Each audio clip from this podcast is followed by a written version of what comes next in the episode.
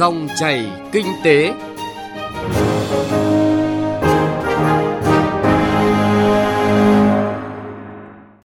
Biên tập viên Xuân Lan xin kính chào quý vị và các bạn.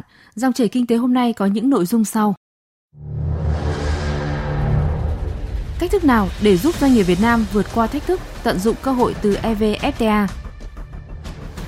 Chuyên mục phát triển công nghiệp hỗ trợ với chủ đề Doanh nghiệp công nghiệp hỗ trợ gặp khó khi vay vốn. Doanh nghiệp chuyển hướng thích ứng trong tình hình mới.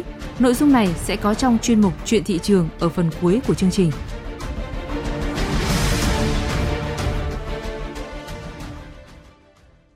Trước khi đến với nội dung vừa giới thiệu, chúng tôi điểm lại một số thông tin kinh tế đáng chú ý. Một nửa trong số các doanh nghiệp Nhật Bản được chính phủ hỗ trợ mở rộng và đa dạng hóa chuỗi cung ứng đã lựa chọn Việt Nam. Đây là thông tin được Thủ tướng Nhật Bản Abe Shinzo chia sẻ với Thủ tướng Nguyễn Xuân Phúc tại cuộc điện đàm diễn ra gần đây. Thủ tướng Nguyễn Xuân Phúc cũng thông báo chính phủ Việt Nam đã thành lập tổ công tác đặc biệt về hợp tác đầu tư do Phó Thủ tướng Phạm Bình Minh làm tổ trưởng sẽ tạo điều kiện thuận lợi để các doanh nghiệp Nhật Bản đầu tư kinh doanh thành công.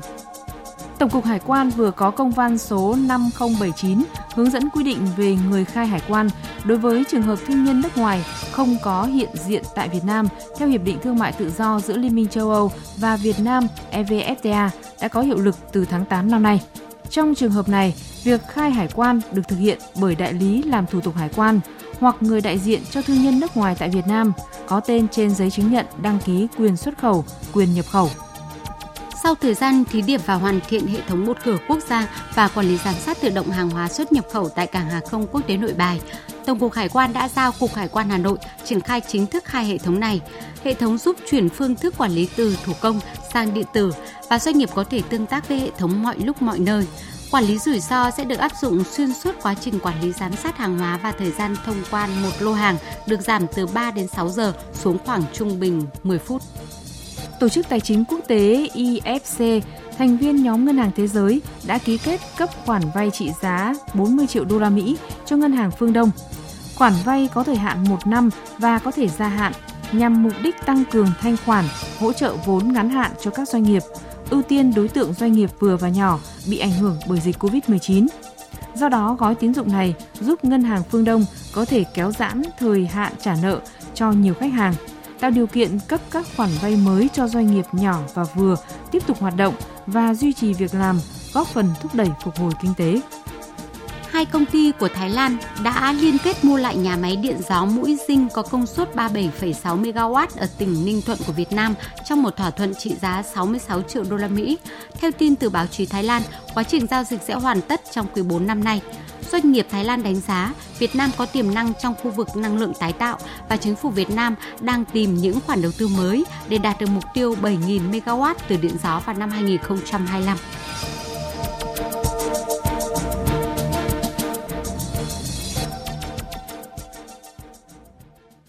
Thưa quý vị và các bạn, Hiệp định Thương mại Tự do giữa Việt Nam và Liên minh châu Âu, gọi tắt là EVFTA, đã chính thức có hiệu lực từ đầu tháng 8 này và mở ra trang mới trong quan hệ hợp tác giữa hai bên.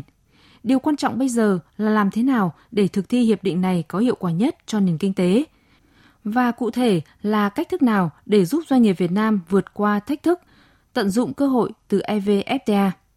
Đây cũng là một trong những nội dung được đặt ra tại hội nghị trực tuyến về triển khai kế hoạch thực hiện hiệp định EVFTA do Thủ tướng Chính phủ chủ trì với lãnh đạo các bộ ngành và 63 tỉnh thành phố trong cả nước diễn ra sáng nay, ngày 6 tháng 8 năm 2020. Liên quan đến nội dung này, Trung Hiếu, phóng viên Đài Tiếng Nói Việt Nam, phỏng vấn bà Nguyễn Thị Thu Trang, Giám đốc Trung tâm WTO và Hội nhập thuộc Phòng Thương mại và Công nghiệp Việt Nam. Mời quý vị và các bạn cùng nghe. Thưa bà Nguyễn Thị Thu Trang, là giám đốc trung tâm WTO và hội nhập thuộc phòng thương mại công nghiệp Việt Nam. Từ góc độ mà cơ quan đại diện cho cộng đồng doanh nghiệp thì bà có kỳ vọng như thế nào về cái cơ hội phát triển cho doanh nghiệp và cả nền kinh tế trong cái bối cảnh hội nhập mới này? Vâng, à, phải nói là cái hiệp định thương mại tự do Việt Nam EU là một cái hiệp định thương mại tự do mà chúng tôi có rất nhiều kỳ vọng thì à, chúng tôi chỉ xin phép là được nêu thành hai cái nhóm chính. Thứ nhất là nhóm kỳ vọng về thị trường. Thì EU là một thị trường mà mặc dù là chỉ có sấp xỉ khoảng 500 triệu dân thôi. Dạ vâng. Nhưng lại là cái thị trường có cái sức mua lớn thứ hai thế giới. Dạ vâng. Và nó là một thị trường cực kỳ hấp dẫn cho những cái sản phẩm mà Việt Nam ta có thế ừ. mạnh. Thứ hai nữa là EU lại là cái khu vực mà có cái nguồn vốn đầu tư ra dạ vâng. nước ngoài rất là lớn và ừ. là khu vực công nghệ nguồn. Cho nên là cái lợi ích về mặt thị trường xuất nhập khẩu cũng như thu hút đầu tư ở cái đối tác này là nó được kích lên theo nhiều dạ chiều vâng. khác nhau so với các cái hiệp định mà chúng ta đã có trước đây. Dạ vâng. Thứ hai là nhóm về mặt thể chế. Hiệp định thương mại tự do Việt Nam EU là một cái hiệp định thế hệ mới, tiêu chuẩn cao và đòi hỏi chúng ta rất là nhiều thứ mà chúng tôi đặc biệt nhấn mạnh với cái hiệp định này đó là cái mối quan tâm về phát triển bền vững cái này nó là một cái thách thức với chúng ta nhưng đồng thời nó cũng là cái hướng mà chúng ta đang phải đi vâng. để làm sao có được một cái thương mại phát triển bao trùm và vâng. không bỏ lại ai ở phía sau cả. Và với hiệp định này thì chúng ta có một cái cơ hội cực kỳ to lớn trong à, việc là có những cái tiêu chuẩn để đi theo và thứ hai nữa có những cái hỗ trợ kỹ thuật từ phía vâng. EU. À, thưa bà Trang ạ, thị trường Liên minh châu Âu cũng được coi là thị trường khó tính và đòi hỏi cao về các yêu cầu như là lao động và môi trường. À, nhưng mà cái việc thực hiện à, hiệp định thì cũng được cho là sẽ tạo ra khuôn khổ hợp tác để mà doanh nghiệp hai bên có thể học hỏi và vượt qua những cái rào cản. Vậy thì theo bà thì doanh nghiệp cần làm như thế nào để mà nắm bắt được cái cơ hội mà uh, vượt qua cái thách thức này? Chúng tôi cho rằng là đối với các doanh nghiệp thì có lẽ là có hai nhóm công việc phải làm. Thứ nhất là cái công tác chuẩn bị nền trước khi mà bảo là mình đi cạnh tranh với ai mình cũng phải giỏi đã vâng. tức là cái năng lực cạnh tranh của doanh nghiệp phải được cải thiện ví dụ anh phải chuyên nghiệp trong công tác quản trị hay là những cái câu chuyện về công nghệ rồi là lao động rồi là những cái câu chuyện về thương hiệu về xúc tiến rất nhiều thứ để làm lên cái cái năng lực cạnh tranh của doanh nghiệp. Dạ vâng. và thứ hai nữa là tất cả những cái cơ hội ở một cái hiệp định thương mại tự do thì nó đều gắn với các điều kiện. Ưu đãi thuế quan thì gắn với điều kiện về quy tắc xuất xứ. Thế thì doanh nghiệp không chỉ biết đâu mà còn phải có những cái chuyển đổi thay đổi về hành động thậm chí là thay đổi về về nguồn cung rồi về cách thức sản xuất để mà đáp ứng thì mới tận dụng được vâng. cơ hội Ngoài ra thì doanh nghiệp rất cần sự hỗ trợ của nhà nước và cuối cùng cực kỳ quan trọng đấy là cái môi trường kinh doanh. Thì à, tôi nghĩ rằng là nếu chúng ta đồng thời đi cả hai chân phần về phía doanh nghiệp và phần về phía nhà nước, nhà nước thì à. chúng ta sẽ có điều kiện tốt nhất để mà tận dụng những cái cơ hội nói chung từ hội nhập và nói riêng từ cái hiệp định thương mại tự do này. Dạ vâng. Bà thì bà có khuyến nghị uh, như thế nào đối với doanh nghiệp mà theo bà thì cần thiết trong cái thời gian tới đấy. À như đã nói thì chúng ta phải có cái nâng cao cái năng lực cạnh tranh nhưng mà nếu mà ngay cái câu hỏi của anh và trong thời gian vâng. tới thì tôi nghĩ là có ít nhất là ba việc Dạ Thứ vâng. nhất là doanh nghiệp để mà chuẩn bị cho cơ hội mới thì mình cũng phải sửa mình, nâng cấp mình để dạ mà vâng. sẵn sàng có cái năng lực để mà tận dụng cơ hội. Vâng. Thứ hai nữa là mình chủ động trong việc tìm hiểu, nắm bắt các cơ hội và hành động để biến những cái cơ hội đấy thành hiện thực. Và cuối cùng ấy là tôi mong là các doanh nghiệp phải tính xa tính bền vững chứ không phải là ăn ngay dạ bởi vâng. vì là chúng ta đầu tư không phải là ngay lập tức đã nhìn thấy kết quả mà đặc biệt trong cái bối cảnh covid đang khó khăn hiện tại này tôi nghĩ đây cũng là một cái thời gian thời điểm mà thách thức đối với doanh nghiệp và cũng là cái sự là để cho doanh nghiệp có cái thời gian nhất định trong việc chuẩn bị Chuyển và đổi. thay đổi vâng. mình và để chuẩn bị cho một cái tương lai xa hơn vâng xin cảm ơn bà phát triển công nghiệp hỗ trợ phát triển công nghiệp hỗ trợ Quý vị và các bạn đang nghe chuyên mục Phát triển công nghiệp hỗ trợ được phát sóng vào thứ hai, thứ năm hàng tuần trên kênh VOV1 Đài Tiếng Nói Việt Nam. Và ngay bây giờ là phần tin tức.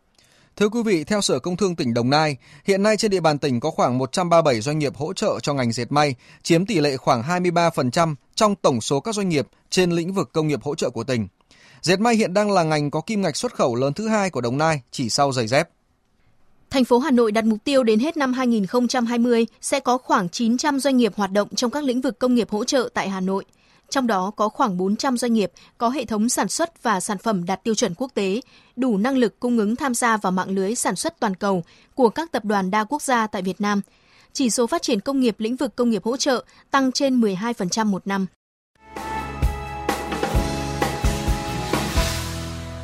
Thưa quý vị, Vay vốn luôn là một nỗi chăn trở của các doanh nghiệp ngành công nghiệp hỗ trợ bởi để tiếp cận được nguồn vốn, phải vượt qua rất nhiều rào cản.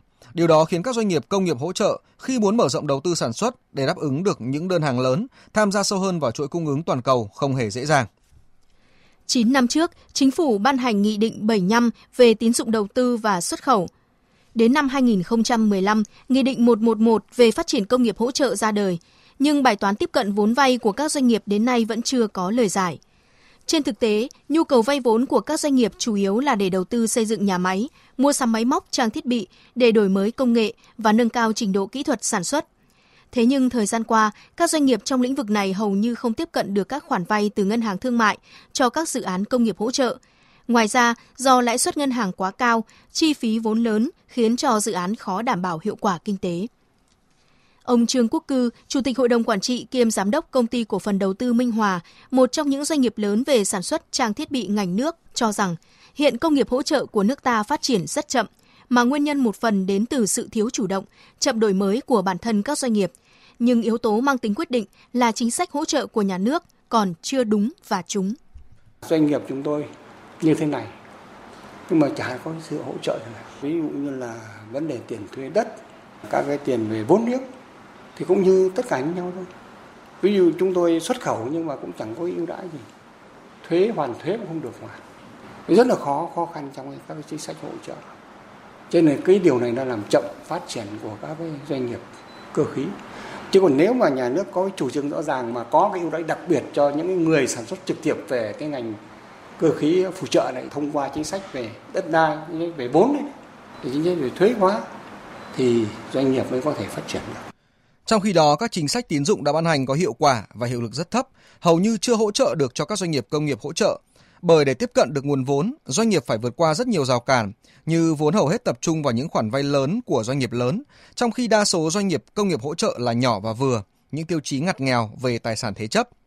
Theo một doanh nghiệp chuyên sản xuất các thiết bị cơ khí chính xác cho công nghiệp điện tử, các ngân hàng hiện chỉ ưu tiên cho những tài sản thế chấp có thể thanh lý nhanh gọn như bất động sản, còn việc dùng chính máy móc, trang thiết bị sản xuất để thế chấp thì lại khó khăn bởi bản thân ngành ngân hàng không có chuyên môn để định giá. Bên cạnh đó, một số chủ doanh nghiệp cho rằng thủ tục xin vay vốn tín dụng hiện phức tạp nên khó tiếp cận, do không có kinh nghiệm nên khi chuẩn bị hồ sơ giấy tờ thường gặp sai sót, phải sửa chữa nhiều lần gây mất nhiều thời gian, vì thế đành chấp nhận buông. Liên quan đến vấn đề này, chuyên gia kinh tế Nguyễn Minh Phong cho rằng doanh nghiệp hiện đang gặp khó khi tiếp cận nguồn vốn vì nhiều lý do. Thứ nhất là thiếu tài sản thế chấp, thứ hai là điều kiện vay cũng không phải là dễ theo hướng dẫn như hiện hành. Thứ ba nữa là bản thân họ cũng có những lúng túng trong vấn đề giải trình khả năng trả nợ tương lai, nhất là trong bối cảnh COVID-19. Ông cũng cho rằng việc tiếp cận nguồn vốn của doanh nghiệp trên thị trường phải theo nguyên tắc thị trường, trừ những dòng vốn nào mang tính chất chính sách hoặc có nguồn gốc ngân sách từ chính phủ. Còn ngân hàng, nhất là ngân hàng thương mại thì đương nhiên họ là một tổ chức kinh doanh giống như các doanh nghiệp. Vì thế các doanh nghiệp không thể ép hay là xin các ngân hàng thương mại thực hiện các chính sách ưu đãi. Do đó, chuyên gia Nguyễn Minh Phong đề xuất hướng dẫn của ngân hàng nhà nước khi mà thực hiện tiếp cận vay vốn ngân hàng ấy, thì cũng cần phải có những cái hướng dẫn rõ ví dụ như là mức lãi suất cái yêu cầu khác về cho vay đảm bảo cho vay như thế nào rồi cơ cấu nợ ra sao triển vọng đòi hẹn nợ như thế nào xếp hạng ngân hàng xếp hạng doanh nghiệp rồi khi mà vượt trần vượt mức hoặc là nợ xấu quá mức thì ai chịu trách nhiệm vân vân. Chỉ khi có những cái cơ chế rõ như vậy thì các ngân hàng thương mại họ mới dám cho các cái doanh nghiệp vay. Còn nếu không á với cái áp lực về nợ xấu mà họ đang có cũng như sẽ có mạnh hơn trong thời kỳ covid thì các ngân hàng họ cũng sẽ ngại cho vay. Có thể nói phát triển ngành công nghiệp hỗ trợ có ý nghĩa quan trọng, quyết định đến việc chuyển dịch cơ cấu kinh tế, nâng cao năng suất, kỹ năng lao động, giá trị gia tăng và sức cạnh tranh cho sản phẩm và chất lượng nền kinh tế. Do đó, để ngành công nghiệp hỗ trợ của Việt Nam phát triển hơn nữa, rất cần triển khai đồng bộ các giải pháp, đưa ra các chính sách ưu đãi một cách cụ thể và sát sườn, tạo điều kiện thuận lợi để doanh nghiệp tiếp cận nguồn vốn, nhất là trong bối cảnh dịch COVID-19 hiện nay. Quý vị và các bạn vừa nghe chuyên mục Phát triển công nghiệp hỗ trợ. Xin chào và hẹn gặp lại quý vị trong các chuyên mục tiếp theo.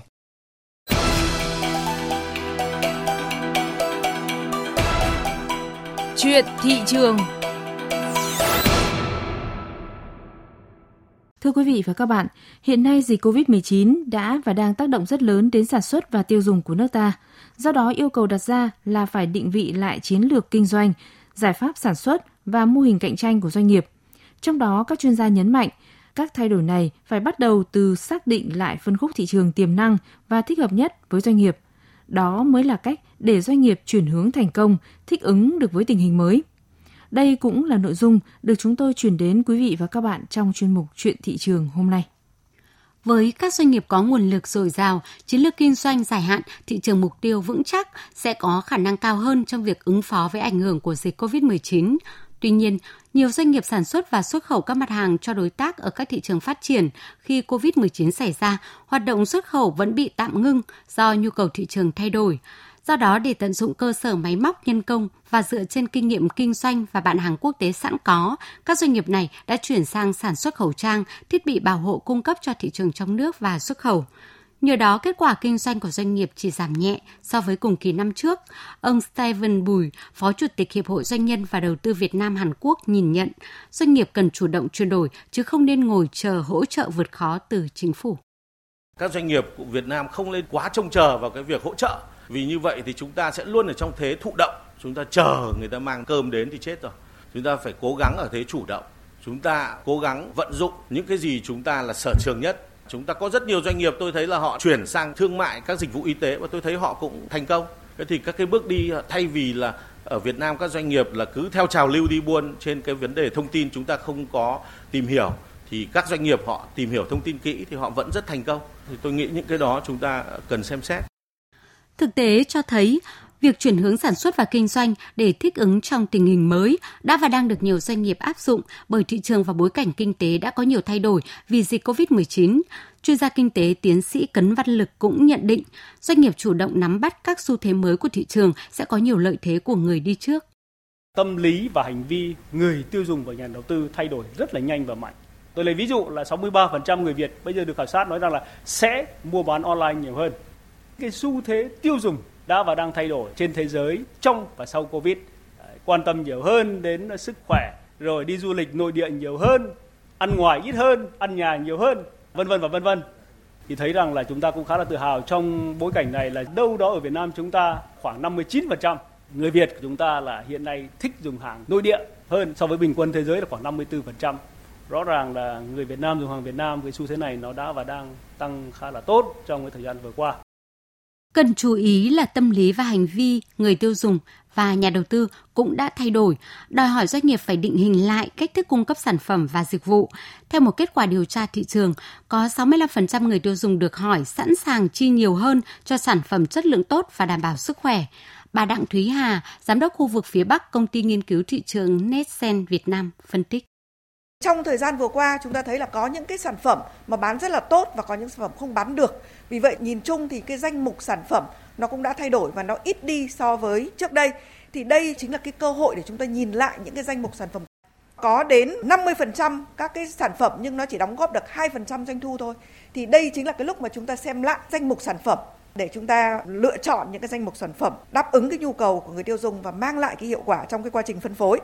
Và chúng tôi cho rằng là danh mục sản phẩm ấy sẽ phải dựa trên cái nhu cầu mới, à, dựa trên cái danh mục sản phẩm tối ưu hay là dựa trên những cái kích cỡ bao bì. Bởi vì trong thời gian vừa qua cũng thấy là người tiêu dùng đã có cái xu hướng là sử dụng kích cỡ bao bì to hơn đối với những cái sản phẩm mà người ta cho rằng là quan trọng, những sản phẩm thiết yếu và những sản phẩm đấy có thể mang lại giá trị cho với họ. Bà Đặng Thúy Hà khuyến nghị doanh nghiệp cần có sự điều chỉnh về kênh phân phối thâm nhập vào đúng thị trường mục tiêu, xác định mức giá phù hợp cũng như đưa ra các chương trình khuyến mãi hiệu quả.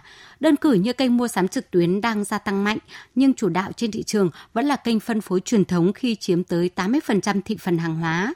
Nhưng như trong mảng hàng hóa tiêu thụ nhanh, có 30% cửa tiệm mang lại doanh thu 80% của phân khúc thị trường này do đó xác định đúng kênh phân phối, điểm bán hàng phù hợp với sản phẩm, từ đó xây dựng giá cả và chương trình khuyến mại tối ưu, đó là bài toán mà từng doanh nghiệp phải tìm lời giải thích hợp nhất. Như vậy doanh nghiệp cần xác định lại phân khúc thị trường tiềm năng và thích hợp nhất với doanh nghiệp trong bối cảnh tiêu dùng mới. Từ đó định vị lại chiến lược kinh doanh, giải pháp sản xuất và mô hình cạnh tranh của doanh nghiệp. Đó là cách để doanh nghiệp chuyển hướng thành công trong tình hình mới. Nội dung này cũng đã kết thúc chương trình Dòng chảy kinh tế hôm nay. Chương trình do biên tập viên Trung Hiếu biên soạn và thực hiện. Xin chào và hẹn gặp lại quý vị và các bạn trong các chương trình sau.